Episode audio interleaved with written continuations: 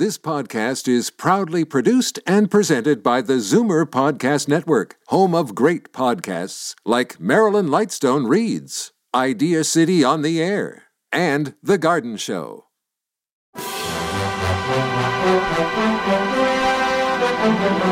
It's Zoomer Radio's Theater of the Mind with Frank Proctor. Open your mind as we fill your head with amazing thrills, chills, and laughs. Theater of the Mind. The best love programs from radio's golden age. Only on Zoomer Radio. Now, here is your master storyteller, Frank Proctor. Well, thank you, and good evening. Welcome to the show.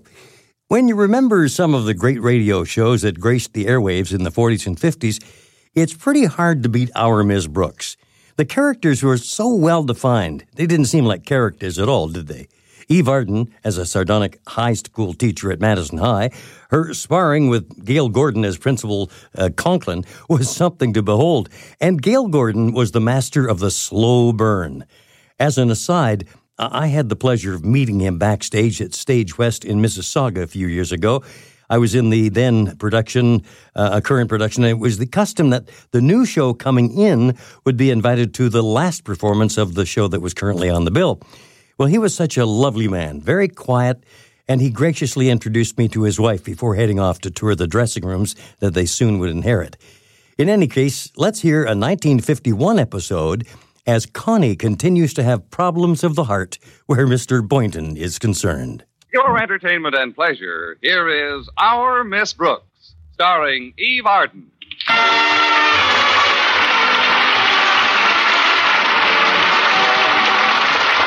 time once again for another comedy episode of Our Miss Brooks under the direction of Al Lewis. Well, the flames of anger that scorch the soul of a spurned woman just don't seem to flicker so violently in the male animal.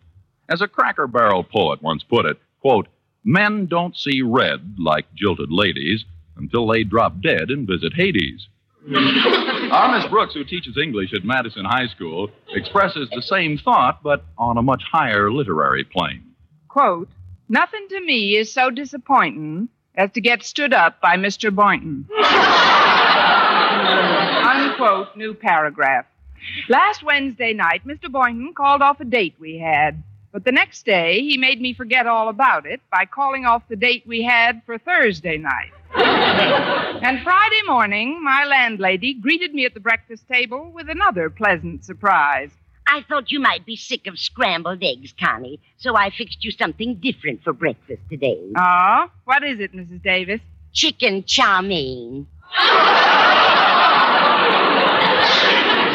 Chicken chow mein instead of scrambled eggs? Oh, don't let that bother you, Connie. We can have the scrambled eggs for dinner. now, drink your fruit juice cocktail, dear. I mixed it for you myself. What's in it, I'm afraid? Just the usual healthy combination orange juice, a bottle of real lemon juice, some grapefruit juice, and just a smidgen of yogurt. If you don't mind, I'll have just a smidgen of bicarbonate. Toast and coffee will be plenty for me this morning, Mrs. Davis. Well, I guess I could save your chow mein until dinner time. Oh, thanks, but I won't be home this evening. You see, when Mr. Boynton canceled our date last night, he promised he'd make it up to me tonight. He said we'd have dinner out. Oh, that's nice. Where is he taking you, dear? Harrigan's Hamburger Heaven.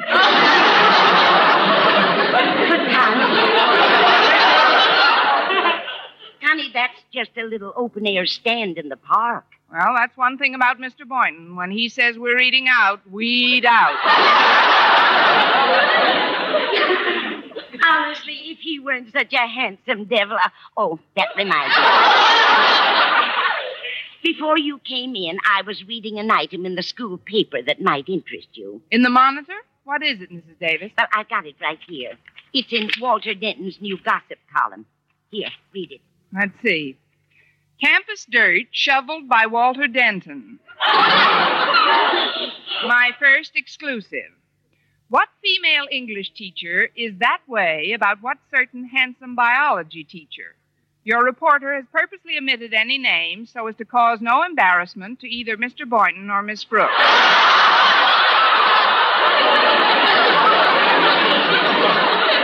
well, I should have expected this invasion of privacy. Ever since Walter took over that gossip column, he's had his ear to more keyholes than a house detective. If you think that's bad, read the next item. It says, My second exclusive.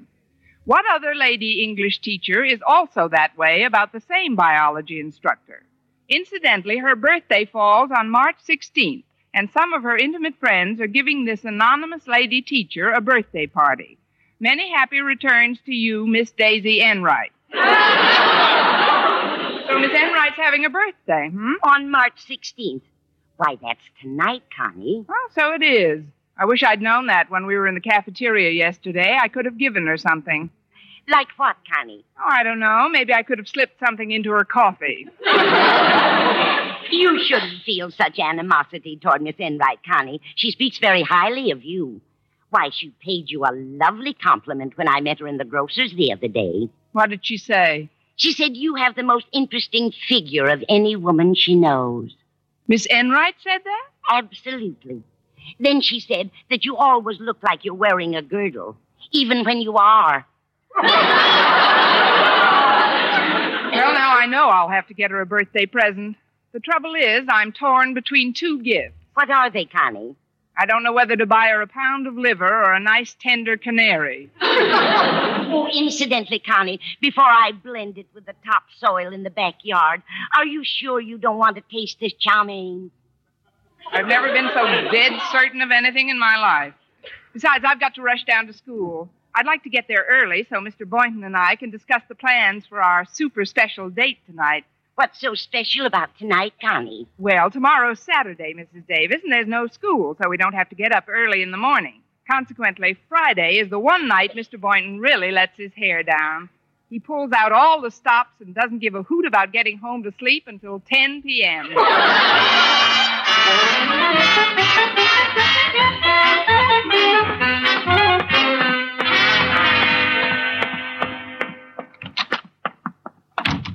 morning, Miss Brooks. Why, Mr. Boynton, what a surprise to see you here.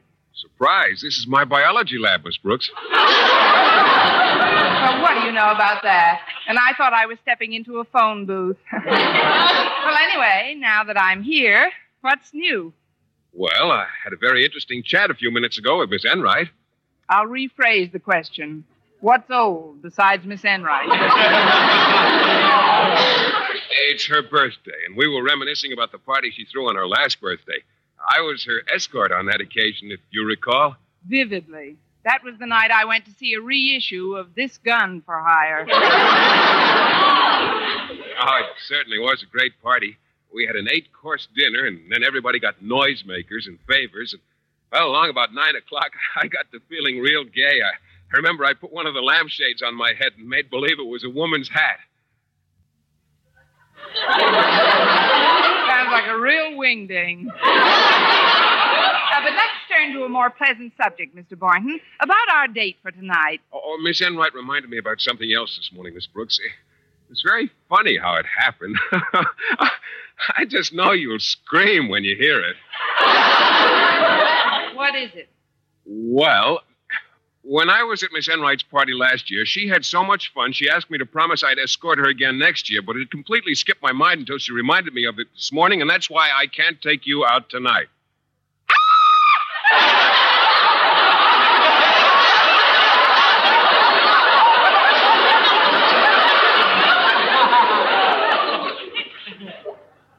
See, I told you. Now, if you'll excuse me, Miss Brooks, I- I've got to go into the back room for a minute. I've given my frogs and guinea pigs some breakfast. and I- Not so fast, Mr. Boynton. There's something we've got to discuss. Oh, but the frogs and guinea pigs must be finished by now. I've got to clean up their dishes. Well, let the frogs wash and the pigs dry. I'm sorry, Miss Brooks, but I've got to get things straightened out before my first class. If you want to wait for me, I'll be back in a few minutes. Don't worry, I'll be here. You'll recognize me by my white lips. Now make it snappy. Very well. Fine kettle of frogs this is. Of all the unmitigated nerve. I... I love life and I want to live. Oh, it's you. Well, good morning, Miss Enright. Why, Miss Brooks, I'm glad you spoke up, darling. I was about to hang my coat on you.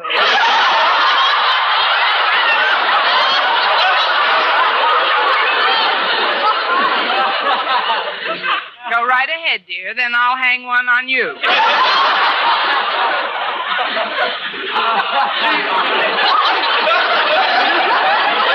Uh, there'll be a short wait for Mr. Boynton. He's been feeding the livestock.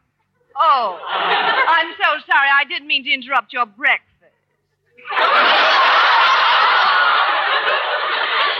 then I shouldn't tease you on this of all days. You know, congratulations are in order. I'm 24 years old today. 24.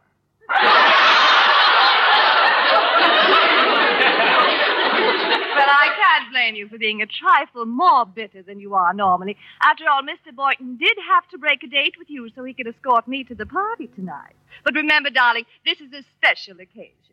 After all, I don't have a birthday every day. Oh, I know. You just look that way.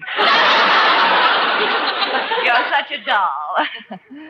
well, what I had to say to Mr. Boynton can wait until later. I've got to get back to my classroom now. Just tell him I'll see him after a bit, Miss Brooks. And give him my love. I'll tell him you'll see him later. On second thought, I may not wait to tell him anything.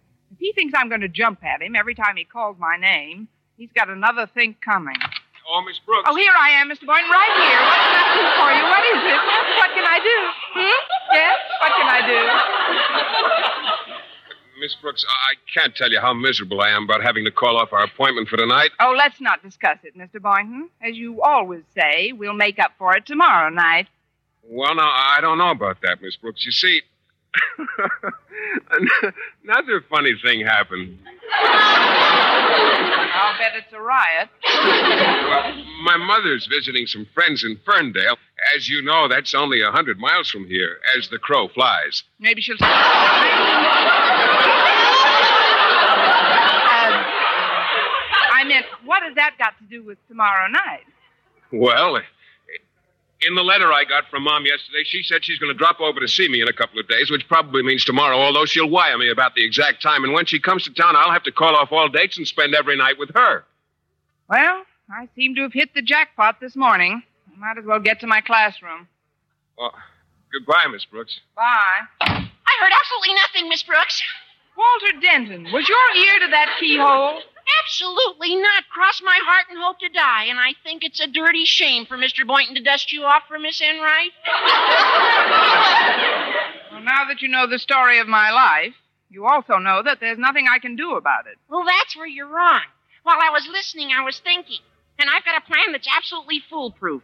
All it needs is the cooperation of an old pal of mine named Mel Norman. Mel Norman? Yeah, you remember him. He graduated from Madison last year. But before he got out, he used to shovel the dirt for the gossip column I've got now. Oh, now I remember. He's the slimy little boy who got the black sheepskin at commencement. What's your plan, Walter? Listen, Miss Brooks. First of all, Mel now lives in Ferndale, where Mr. Boynton's mother is visiting friends. Secondly, Mr. B made it clear that he'll call off all dates when his mother gets to town. So? So, all I have to do is make a little phone call to Mel. Tell him to send a wire to Mr. Boynton from Ferndale, signed Mother, and saying that she'll arrive in town tonight. Upon receipt of said wire, Mr. Boynton will immediately cancel his date with Miss Enright and sit home to await Mama. Go on. Mr. Boynton will not wait alone because you'll be sitting there with him, ostensibly to keep him company until the arrival of the dear little lady who just isn't going to show up. Mm-hmm. In, in conclusion, all I ask is that you give me one measly buck to cover the cost of the phone and telegram from Mel. Well, Miss Brooks, what do you think of the scheme? Walter Denton. That is, without a doubt, the sneakiest, foulest, and most deplorable scheme I ever heard of. Here's the buck.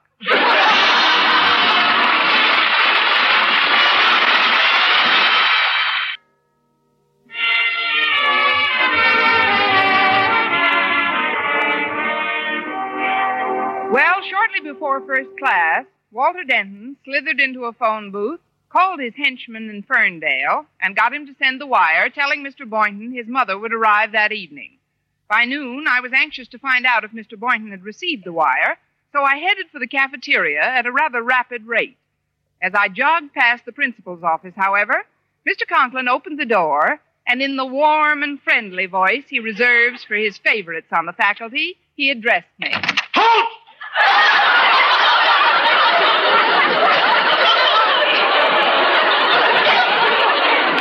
Yes, sir. I was just on my way to the. Don't have to tell me, Miss Brooks. Every day as I sit in my office during the noon hour, some secret sense tells me the exact moment that you are passing by on your way to see Mr. Boynton. I don't understand. Well, it's relatively simple. First, there comes the sound of a violent rush of air. After that, my windows rattle, the shades fly up, my desk quivers, and I topple off my swivel chair. Really, you know. Dad, how I wish we could use you on our track team. but permit me to explain my reason for flagging you down. A telegram came to my office a few moments ago, and I thought you might enjoy delivering it. It's For for, Mr. Boynton? Yes. Oh, just hand it over, sir. I'll deliver it immediately. Don't worry about a thing. I'll get it to Mr. Boynton in no time at all. Just leave the whole thing to me, and I'll get it right. Down, girl,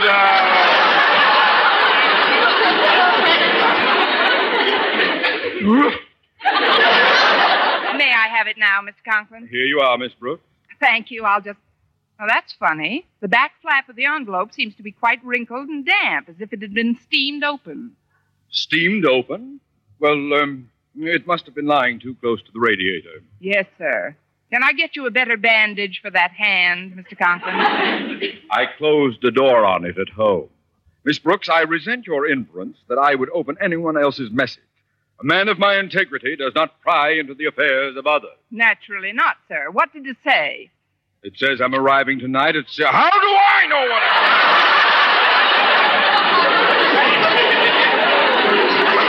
Now, take that thing to Mr. Boynton. And Miss Brooks, I'm going to be tied up in my office for a while, so please stop at the steam table and get me a hot turkey sandwich and bring it back immediately. Immediately, sir. And Mr. Conklin, Yes? won't it be nice to have Mr. Boynton's mother in town for a while?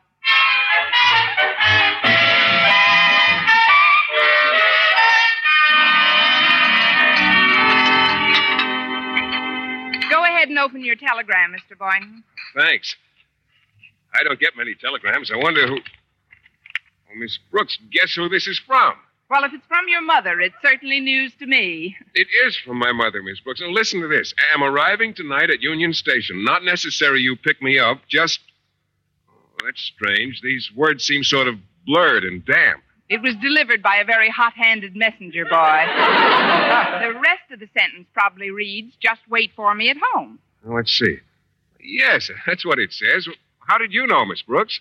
What more logical place could one wait for one's mother but in one's own apartment? Oh, my goodness, this means I'll have to break my date with Miss Enright. Gosh, in view of my. In view of my promise, it isn't going to be easy for me to tell her she'll have to go to her party without me. I'm sure you appreciate the spot I'm in, Miss Brooks. Appreciate it. I'm crazy about it. I mean, it's positively sickening. Red? I haven't felt so miserable since I got a $40 tax rebate from the government. Oh, you shouldn't make light of the situation, Miss Brooks. After all, it is Miss Enright's birthday. She might not be able to comprehend my apparent desertion at a time like this. Believe me, Mr. Boynton, it won't be a new experience for her. Miss Enright has been deserted by more men than a leaky battleship. now, just think of your mother and cheer up.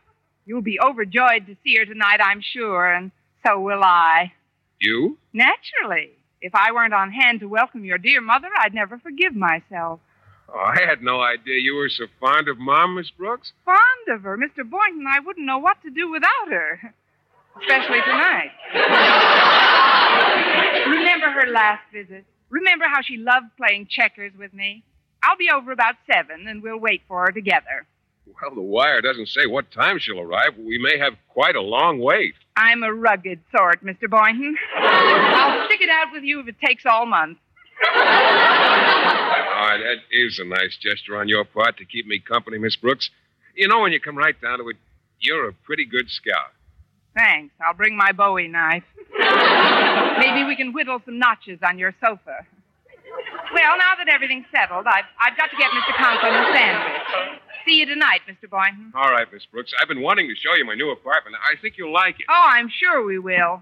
Goodbye, Mr. Boynton. It's apartment 208, Miss Brooks, on the second floor. I'll find it. Just leave Miss Enright burning in the window for me. Hi, Miss Brooks. Oh, hello, Harriet. I was just about to get a sandwich for your dad. Oh, yes, he told me. I just left his office. Incidentally, Miss Brooks, as I was walking down the hall, I bumped into Miss Enright. It's hard not to. what did the Elsa Maxwell of Madison have to say? Well, she told me that Mr. Boynton is taking her to a birthday party tonight. I had no idea she was so young. She says she's only 24 years old. Why, I doubt her. No matter how old she says she is now, in a few minutes she'll be eligible for Social Security. I'd explain that, Harriet, but I'd better pick up your dad's lunch. Okay, Miss Brooks. I've got an errand to do myself.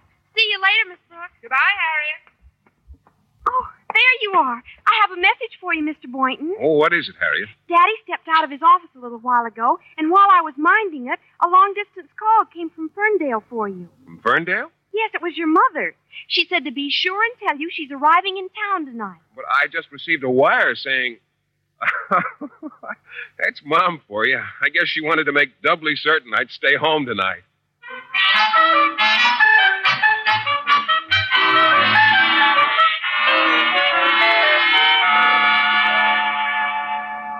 My, what a lovely apartment this is, Mr. Boynton. I'm glad you like it, Miss Brooks. Those French doors next to the fireplace, where do they lead? The fire escape. It'll be, be great fun. Great for sunbathing. My only regret is that I I don't have an extra bedroom. When Mom arrives, I'll have to sleep right here on this couch. Well, don't rehearse now. it's a very comfy couch, Mr. Boynton, but it's rather wide. Why don't you edge over a bit closer to me? Please, Miss Brooks. We're already sitting so close together, I I could almost reach over and touch you.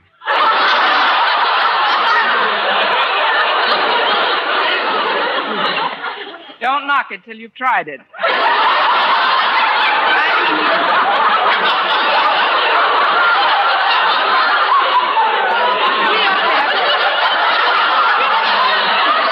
We really should have a gay time tonight, Mr. Boynton. See what's on the coffee table? I've made some punch, just enough for the two of us. For the two of us? Yes, a gallon and a half. A gallon and a half? When you want more, just holler. I think you'll like it, Mr. Boynton. There's nothing in it but fresh fruit juices. Well, in that case, I will have a snort. Say, you've put a lot of fruit in the bowl, too, haven't you? Peaches, pears. Boy, this ought to hit the right spot. I need something to cool me off. Yes, sir. You're just a ball of fire tonight, Swifty. Go ahead, Mr. Boynton. Drink up. Here goes. wow, what, what did you put in this punch besides fruit, Miss Brooks? I cannot tell a lie. I spiked it with a smidgen of yogurt. I hope it isn't too much for you, Mr. Uh, Boynton. come in. It's me, Mr. Boynton. Oh, Miss Enright. Good evening, Miss Enright. Well, I knew you were expecting your mother, Mr. Boynton, but you didn't say anything about your grandmother coming. oh, it's you, Miss Brooks. Yes, it is, Miss Enright. And now that you're here, why don't you let me hang your coat and you in the closet? Well, I can't stay but a moment. Goodbye. Miss Brooks, I told Miss Enright how you volunteered to sit with me until Mom showed up. Yes, he certainly did, darling. And only minutes ago, I was struck with such a brilliant thought that I simply had to drop over and pelt you with it. You see, Miss Brooks, Mr. Boynton also told me how famously you and Mrs. Boynton get along. So when she arrives, I thought it'd be nice if Mr. Boynton were to join me at my birthday party, leaving you here to cut up old touches. There are some new ones I've got to attend to first. Well, of course, if you mind staying with Mr. Boynton's mother. Mind? Miss Brooks loves my mother. And Mom says there's no one she'd rather play checkers with. Right, Miss Brooks? Right as rain, Mr. B. Miss Enright, if, I mean, when his mother arrives, Mr. Boynton will join you at your party. In the meantime, it isn't polite to keep your other guests waiting. You're right at last, darling. Au revoir, mon cher. See you later, Miss Enright. Boynton. Don't hold your breath, dear Miss Enright. Oh, it'll be kind of nice to get out to a party tonight after all. When I think of the laughs you and Mom are going to have. Oh, say, I better get out the old checkerboard for you. Don't waste your energy, Mr. Boynton. Oh, it's no trouble. I'll set it right up by the punch bowl. I hope Mom gets here soon. The night is practically over. I know. It's ten minutes past eight. Look, Mr. Boynton, there is a possibility that Miss Enright's party may be over by the time your mother arrives. So I suggest that we kick back the rugs, put on some dance records, and have our own little party. Say, that's not a bad idea, Miss Brooks. Give me another glass of that punch and let's live a little.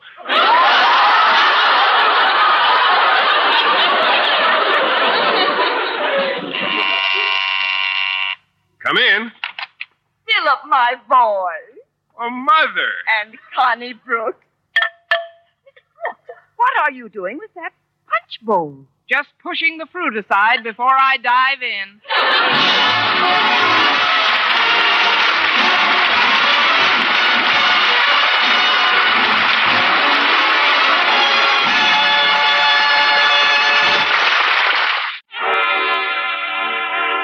And now, once again, here is our Miss Brooks.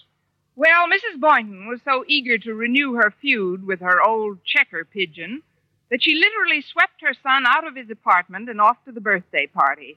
That left Mama, a checkboard, and me. Let's see now. After I jump your king. Uh, one minute, Mrs. Boynton. I hope you'll forgive my curiosity, but as I recall, you weren't planning on coming to town until tomorrow. I've been wondering what prompted you to change your mind. Well, now I'll tell you. It was power of suggestion. Power of suggestion? Exactly, Miss Brooks. I had lunch today at the Ferndale Cafe with a lady who works for the telegraph company there, and she told me that a wire had been sent from her office addressed to a Mr. Boynton. Go on. Well, I convinced her that she must have been wrong about the name. But the wire was from some boy's mother, and that's when I said to myself, why not visit Philip tonight? So you see, Miss Brooks, if it hadn't been for that wire, I'd still be at Ferndale. Now, whose move is it? We each have a jump coming, Mrs. Boynton. We have? Yes. You're going to jump my king, and I'm going to jump off the fire escape.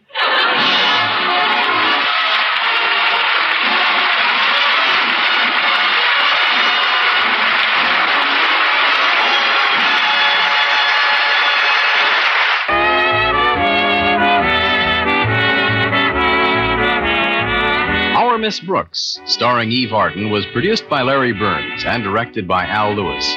Written by Arthur Alsberg with the music of Lud Gluskin. Mr. Conklin was played by Gale Gordon. This program came to you from the Frankfurt studios of the American Forces Network Europe and was prepared for rebroadcast over this network by specialist Ed Barron.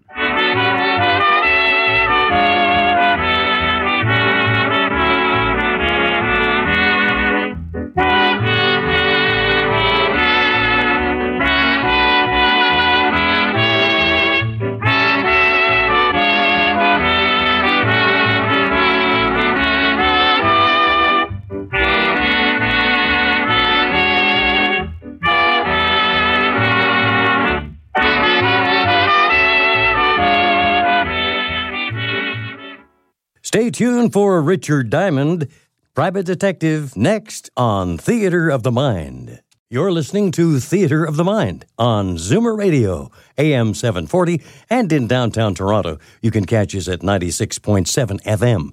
And now, Richard Diamond and the Fred Sears case.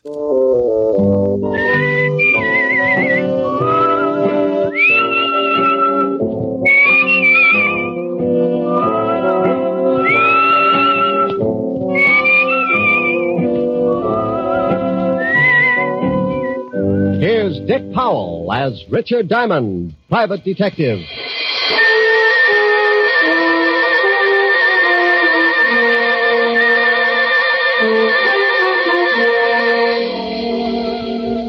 Hello there.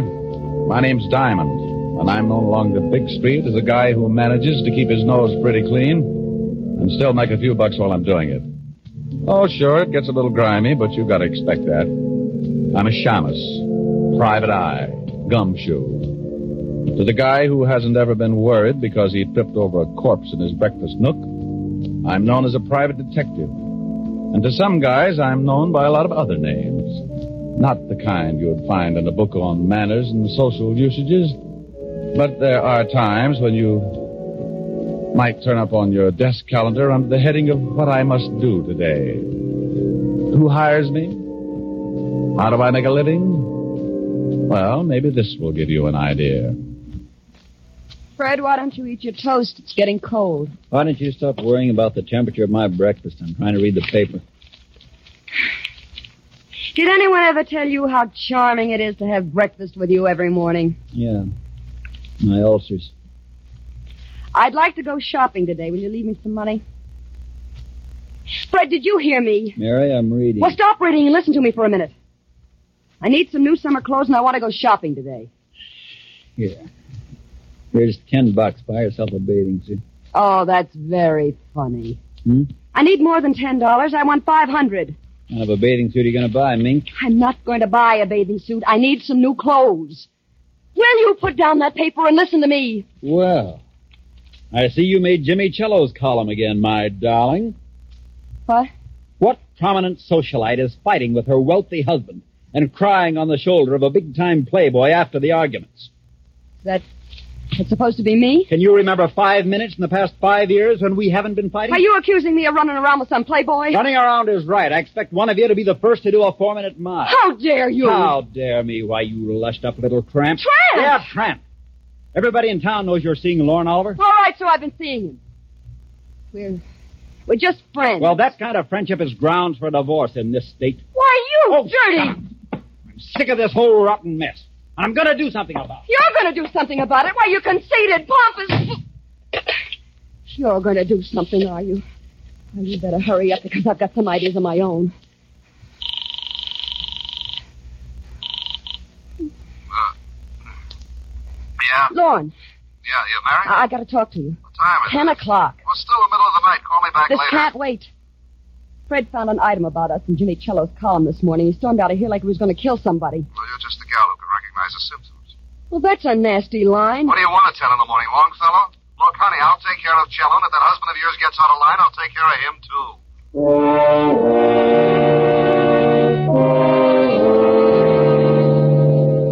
You see what I mean? If things like that didn't happen, I'd be out of business. I'll lay you eight to five that before three o'clock this afternoon, one of those charming people will be walking into my office begging for help. Yeah? Rick? Oh, hello, Helen, baby. Hi. You gonna take me out tonight? Sure, sure. I'll be over later. We'll have a quiet evening. No, no. I want to go dancing tonight. If you don't take me, I'll throw a tantrum. But, baby, I don't have the cash. I'm tapped this week. Well, if you won't let me take, you'll borrow it from Francis. You told me yourself he was good in a pinch. Yeah, but he's already black and blue from those three lunches at Lindy's.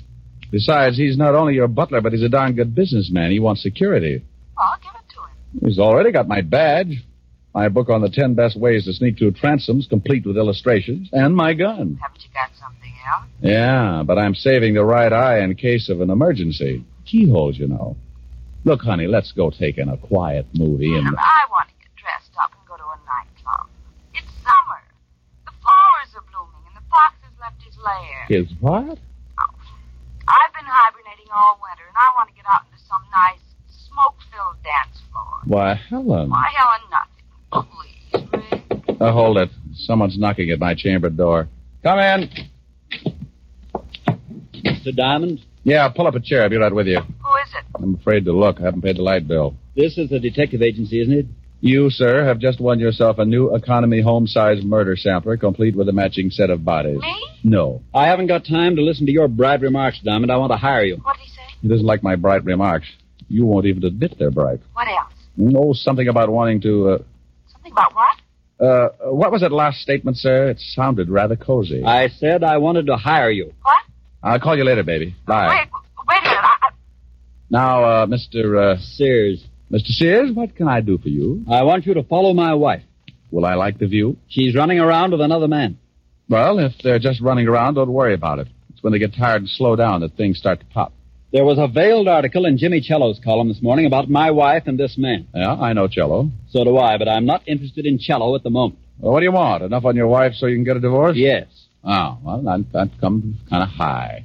I don't like cases like this, and I usually turn them down. If you want me to swallow my pride, it'll take a $200 retainer and a 100 a day in expenses. I'll write you a check. Oh, oh just like that, huh? I am quite wealthy. Hmm. That's why I want the divorce, Mr. Diamond. There you are. Yes, sir. There I am. Now, what's the man's name that your wife is uh, seeing? His name is Lorne Oliver. Well, this is turning into a family gathering. You know him? Sure, runs the Monarch Club. That's right. What's your wife's name, and we're going to get a look at her? Mary Sears. You can see her tonight at the Stork. We'll be there for dinner, 9 o'clock. I'll be there. Oh, uh, incidentally, that uh, comes under the heading of expenses, in case you have a short memory. I have a good memory, Mr. Diamond. You can send me the bill. Oh. Address and phone number? 45 East 65th Street. 45 East 65. Evergreen 41793. E- 41793. Now I've got to be going. Goodbye, Mr. Diamond. Uh, goodbye, Mr. Sears. Yeah? What'd you hang up on me for? Uh, honey, this is because you always give me an argument. You never want to go anywhere. I'm getting tired of shows and hot dogs. I want to go dancing. What? And I don't mean Roseland. I want to go to the Stork. I'm a growing boy, and I like to see the bright lights and throw my money around. But Rick, you you I'll pick you up at 8.30, and this time don't wear slacks. you're an idiot. Bye, idiot. Yes, that's the way it goes, just as I told you. The word private in front of detective means you're married to all the troubles in the world, and that includes everything. So if a guy turns up who's unhappy with his wife, you listen to him howl, and if he's got enough money, you take the job. It's for better or for worse. And until Mr. Sears came in, it was decidedly one-sided. I'd teach cooking to a bunch of headhunters for a fee like the one he'd given me. When I looked at his $200 check, I started getting that big man complex again. So I closed the office and went back to my flat. We'd probably be up late, and Helen always had some extracurricular activities after we'd get back to her place. You know, roasting marshmallows, fast game of canasta, or an exciting round of Emmys on the living room rug. Anyway, I always got home pretty late in the a.m., so I spent the rest of the afternoon taking a nap. At six o'clock, I got up and dressed, and at eight thirty, I picked up Helen. Wow! And at nine o'clock, we were sitting at the Stork Club bar, right on schedule. Rick, when are you going to ask for a table? Well, honey, the drinks come faster here. But I want to dance. Oh, now, now, now. Mustn't overdo it, lover. How do you know? Maybe some mountain climber will ask you on a 20 mile hike tomorrow. Think of your feet. I am. And I want to move them around that dance floor. Oh, Rick, I know you. If you do something, you do it all the way. Yeah, let's Nick. Oh, now you stop that. You're on a job, and you don't want to go in there because you've got to watch somebody. Well, Helen Asher, how are you, darling? Hello, Lauren. How have you been? Oh, couldn't be better. Why don't you ever stop over to my club? I'd like to show you around. She just brought a seeing eye dog. Oh, hello, Diamond. You two know each other, don't you? Yes. How did we make such a grisly mistake, Oliver? I don't know. I tried taking penicillin for it, but it didn't do much good. Well, it probably helped out in the other things. Why don't you try hanging yourself? Rick. You always did think you were a pretty funny man, didn't you, Diamond? It's easy being a comic. You just find an idiot for an audience. How do you like the performance? Stinks. Pardon me, Helen, but I see some people I know. You'll excuse me, won't you, Diamond? Oh, sure, yes. But the next time you drop around, bring some airwick, huh? Rick, even if you don't like him, you shouldn't say those things. It's liable to start a fight. Oh, he wouldn't take a swing at a midget if he was riding an elephant. Wonder who his friends are. They don't seem to be too glad to see him. Their name's Sears. Is that who you're watching? Yeah, the wife. I don't know whether I approve or not. She's very attractive. Isn't she, though? Rick. This is business, baby. Business. I'm only drooling because I haven't had anything to eat since this morning. Well, then let's get a table. You've seen her. You've observed what she's doing. Now let's get something to eat. Now, wait a minute. Here comes somebody else I know. Where? Standing at the check room. The little man? Yeah, here he comes. Who is he? Name's Cello, Oh. Jimmy Cello. Writes a gossip column. I read it all the time. Yeah? All right, hello, Jimmy. Well, well, well, a Broadway shamus. Who's the uh, lovely redhead, Diamond? Helen, meet James Cello, but be careful what you say. Jimmy, Helen Asher. Hello, Mr. Cello. How do you do? Is this an item, Rick? if I don't get us a table soon, she's going to make me give back her sorority pin. Oh, uh, speaking of tables, I see some people I know. Uh, nice meeting you, Miss Asher. Thank you. Goodbye, Diamond. Bye, Jimmy. Rick, he's going over to Sears table. Hello, Walter. Hi, Doll. Hi. Well, well, good evening. What do you want, Cello? Oh, I just dropped by to see how the happy little family was getting along. Well, just drop away. Nobody asked you to stop by. Yeah, why don't you do that? And take Oliver here with you. Nobody asked him to stop by either. Fred, keep your voice down. This is my table, and I don't like a lot of crumbs lying all over. Who's a crumb? Come on, Lorne. I guess Mr. Sears has forgotten a few things. I haven't forgotten a thing, Cello. When you print one thing in that lying sheet of yours, and I'll have you sued for life. Listen, Sears, if I did print anything, they'd put you away so far they'd have to pipe air into you. Oh, do go on, Mr. Cello. This is getting interesting. You'd better get out of here, Cello. No, no, no. Go on, Cello. What have you got on old Moneybag? He's a lying, dirty gossip monger. He doesn't have a thing. Wait a minute. I don't like that. Why don't you ask your husband about North Africa sometime, Mrs. Sears? Why? Just a minute. Fred, stop it! Fred! All right, now pick yourself up and get out of here, Cello. Uh, maybe you're right. I've got a column to get out. It'll be all about you, Sears, in big type. Go on, get out. How about me? You gonna throw me out, too? You can bet your life I am. I'm getting out of here. You stay right where you are. Don't talk that way to Mary. I'll talk any way I like to my wife. Ron, maybe you'd better leave. Here come the waiters. Now it's I'm gonna push his fat slob's face in. Yeah? Yeah. Oh, oh, come on, All right, push him, boys. All right, all right. Come on, break it up, break it up. Come on. Hey, waiter, give me a hand. Come on. Take your hands off me, Diamond. Now, calm down, Mr. Sears. I'll kill that slob. Oliver, you shut up or I'll pull your pants up over your head and shove you in a glass like a breadstick. I don't like people meddling in my affairs, Diamond. You're fired. I'm what? You heard me. Now take your filthy hands off me. Ah, well, they were lily white before I palmed that check of yours this morning. You can have it back. Here, eat it. What? Why, I'll have you in jail for this, Diamond. Why? It isn't every day you get to eat a $200 check. Oh, Rick, let's get out of here. Yeah. Yeah, I'm sorry, baby, but that's what happens when you go to work for a hyena like Sears. You think he's a nice guy because he laughs so much. But you find out later it's only because he chewed your leg off.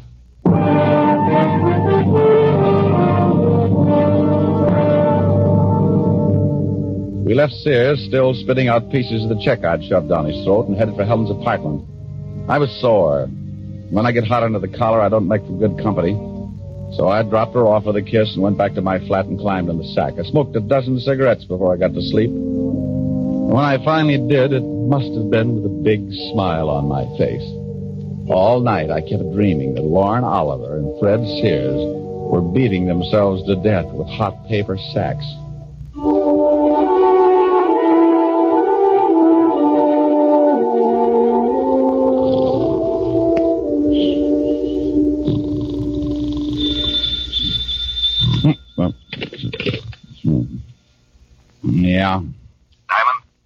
This is Sunshine Market. Locks Popover is our specialty. now you stop clowning and get over here right away. Walt? Lieutenant Levinson, Oh, oh.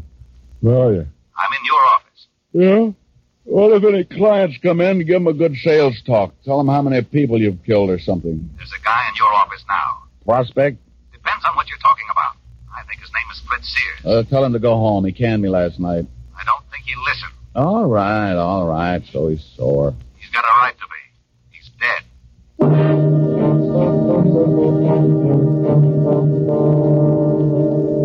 acting like an idiot, Walt. You know I didn't have anything to do with it. I know you didn't, but we find the stiff in your office and we get a report that he fired you last night, but you had a fight with him.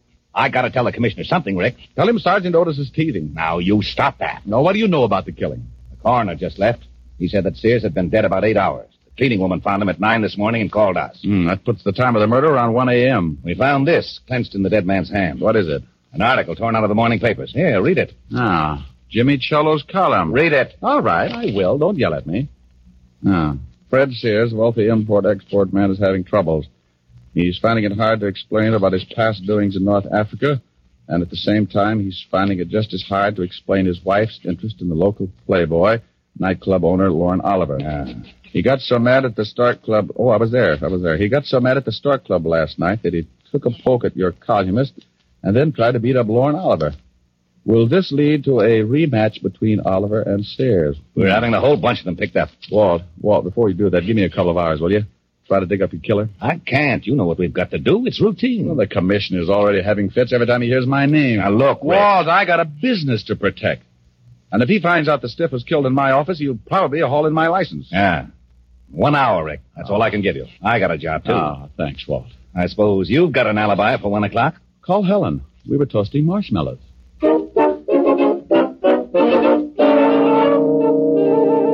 Well, I had three good suspects Lorne Oliver, Cello, the columnist, and Mrs. Sears. One of the three was built just right for the electric chair. An hour isn't much time to dig up a killer, so I grabbed a cab and headed for Lorne Oliver's office in the back of his club. Yeah, I come in. How are you, Oliver? Oh, what do you want, Diamond? I'm particular about who comes into my club. Oh, I'm surprised you can operate with that kind of policy. People probably see you in here every night. I think I'll have you thrown out. Where were you at one o'clock this morning? None of your business. Herman, Yeah, boss. come in here and show a guy out of my office. Oh, we get rough, huh? Yeah. Okay, okay. I'll let you tell the cops who knocked off Fred Sears. Hey, this the guy, boss? Yeah, yeah, yeah, yeah. Wait a minute, wait a minute. Did you say someone knocked off Fred Sears? That's right, but don't start crying about it. It makes me feel so helpless. I'll tell my story to the cops. They'll get a lot tougher than I will. You won't get tough at all, Mac. Oh, stop flexing, Herman. You'll snap your girdle. Well, I guess it doesn't make much difference as long as Sears is dead. I was with his wife from about 12 o'clock to. to well, it's a long time after 1 Well, where were you all that time? at my place. And I'll take a walk, Shamus. You got my alibi. One more question. Did you go out at all? Yeah, I went out and got the late papers. So what? I like to read. Okay, okay. You don't mind if I stop by and see Mrs. Sears, do you? No, go ahead. I'll see you later. Oh, Herman. Yeah? You can let the air out now. Your muscles are lovely.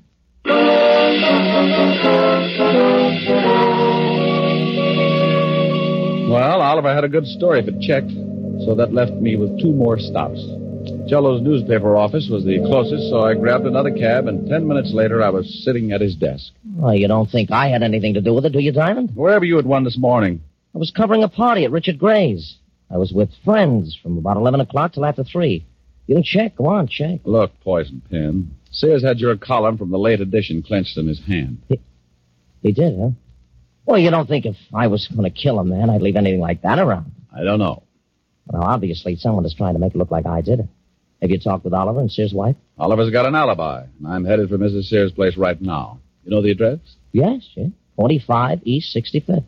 But Mrs. Sears couldn't kill her husband. I know her too well. No? Well, thanks, Cello. I'll check your alibi. If it stands up, then I'll have to really go to work on Mrs. Sears.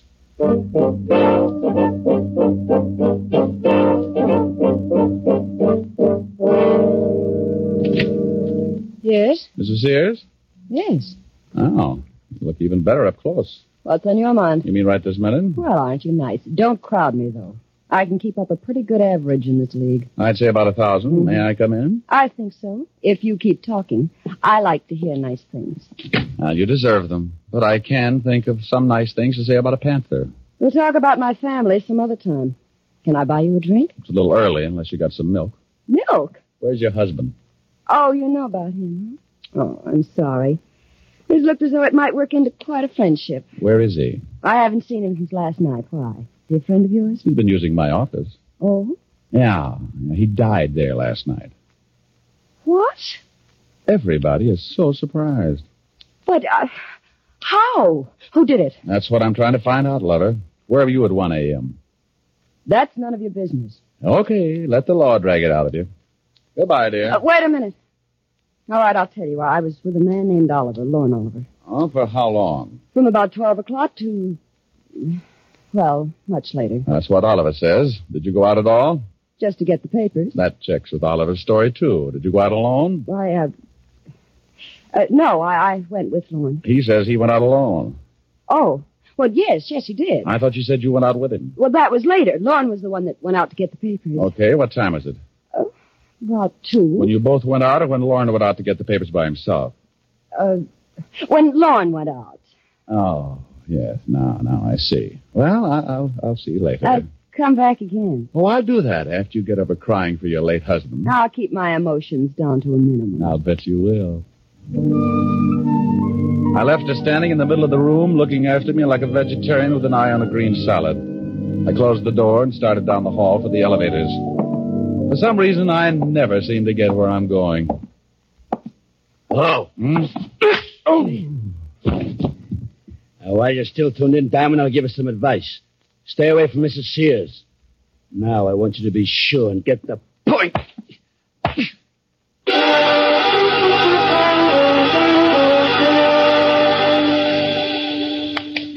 Rick, Rick, come on, snap out of it. Uh, I'll go away. Come on, you don't look so good. Uh, it matches the way I feel. Oh, here's a new line. Where am I, Walt? In Mrs. Sears' apartment. Hello, handsome.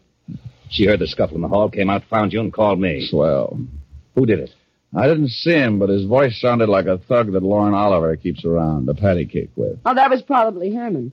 Lauren is so jealous. Well, your hour is up, and now I'm going to haul them all in, including this Herman. Oh, do you know Herman, Walt? Sure, Herman Sharp. Got a record a mile long. Walt, if a guy wanted to hire a killer, where would he go? You know all the stoolies as well as I do. Yeah.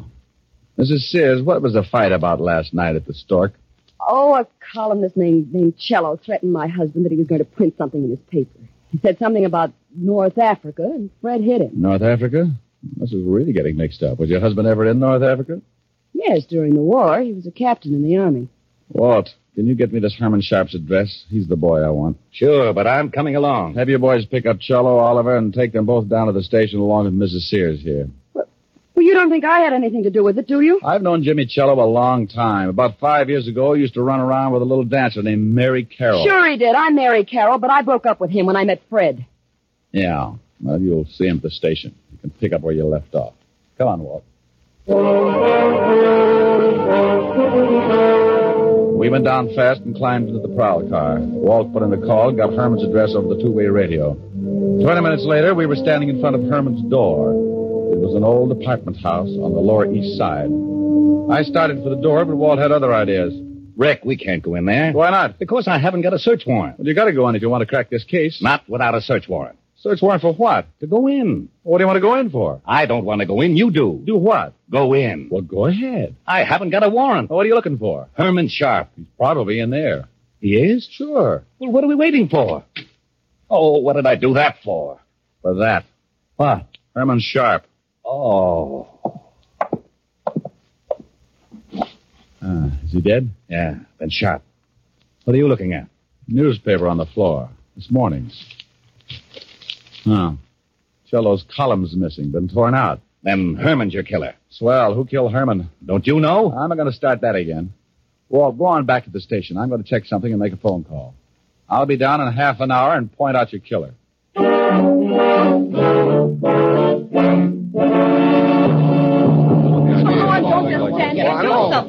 Now, calm down, calm down, This everybody. is ridiculous. I want my lawyer. You'll get one later. Relax, Oliver. They can't hold it much longer. How do you feel, Mary? I don't like this any more than you do. Well, good afternoon. And happy Father's Day. Rick, where the devil have you been? Made a phone call to Washington, Walt. Mrs. Sears, did you know that your husband had a dishonorable discharge from the Army? Why, no. You knew it, didn't you, Cello? That's right, but I kept it quiet. He got it for running a black market. What's this got to do with the death of Sears? Oliver, you told me you went out to get the papers last night. That's right. What time was it? Uh, a little after two. You know what time the late edition comes out. How about you, Mrs. Sears? What Lorne says is correct. How about it, Lorne? Were you the one to go out and get the papers? Uh, yes. Uh, then, Mrs. Sears, why did you tell me this afternoon that you also went out to get the papers? Well, I. Mary, don't say anything. You don't have to. The stories don't check, so you couldn't have been together last night. Look, Diamond, what is this? Oh, now you look, Oliver. You're both liars. But that doesn't make either one of you the killer. Oh, but Rick, Cello's alibi checks right down the line. Sure it does, because he was at that party. But the killer wasn't. We know that. He couldn't have been. Yeah, but the man who hired the killer to knock off Sears was. What are you talking about, Diamond? Oliver, where was your hired gun if last night? You mean Herman? Yeah. Well, I I don't know. He was with me until six o'clock, then he left. Walt, when you find Herman's gun, ballistics will probably say that it was the one that did the job on Sears. Herman? Yeah. Cello, you hired Herman to kill Sears, and then you killed Herman. You're out of your mind. I didn't even know this Herman. We found the newspaper next to Herman's body. It had your column torn out of it. It doesn't pin anything on me. It just shows you that Herman probably stuck that article in Sears' hand after tearing it out of the newspaper. That's you. That's what you wanted to make it look like. You knew Herman. You knew about the clipping, so you killed him and tore the column out of this morning's newspaper. Of course I knew about the clipping. You told me about it this morning in my office. That's right. But you were the only one I told about it. You couldn't convict Jack the Ripper on that kind of evidence. I'm afraid he's right, Rick. Hello. what time does the late edition come out? About two o'clock. Walt, what time was Sears killed? Around one. Say. Yeah, yeah. The killer couldn't have gotten hold of that column at one o'clock. The papers weren't even out on the street. Well, then how did he do it? Only one man could have gotten that column before 1 a.m., the man who wrote it. Jimmy. He tore it out of the galley sheets. The proofs that are made up before the paper goes to press. Cello hired Herman, gave him the clippings, and then went to the party. Oh, you're doing great, Diamond. Keep it up. You're still in love with Mary Sears. You were jealous of Oliver, so you hired Oliver's boy Herman, figuring the cops would pin Sears' murder on Oliver. How am I doing? You're a good liar and a rotten detective. You knew I'd go to see Mary Sears, so you sent Herman to beat me up and make it look like Oliver was behind it. You tried to frame Oliver all along the line. Why, you cheap little scandal snooper. I'll fix it so you Now, don't wait blame anybody. wait a again. minute. All right, break it up. Come on, break it out. Break it up. Hey, Walt. What is it, Rick? Bye.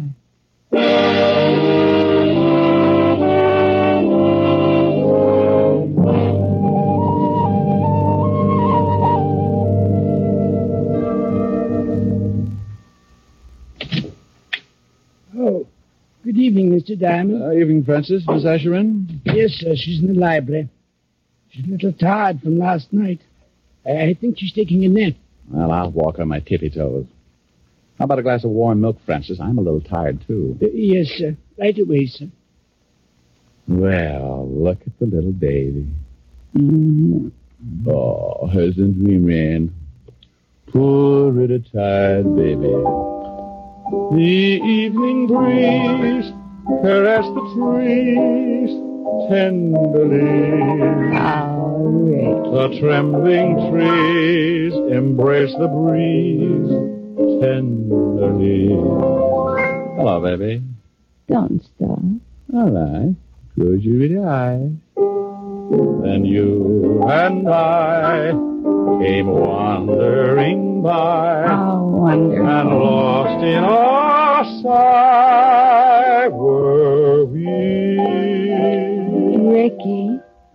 The shore was kissed by sea and mist tenderly. Ricky. I can't forget how two hearts met breathlessly. Ricky, come here. Your arms opened wide and closed me inside. Ricky, come here. Uh, what is it, dear? This is. Here's your milk, mister. Oh, my goodness. Now, this time I refuse to blush.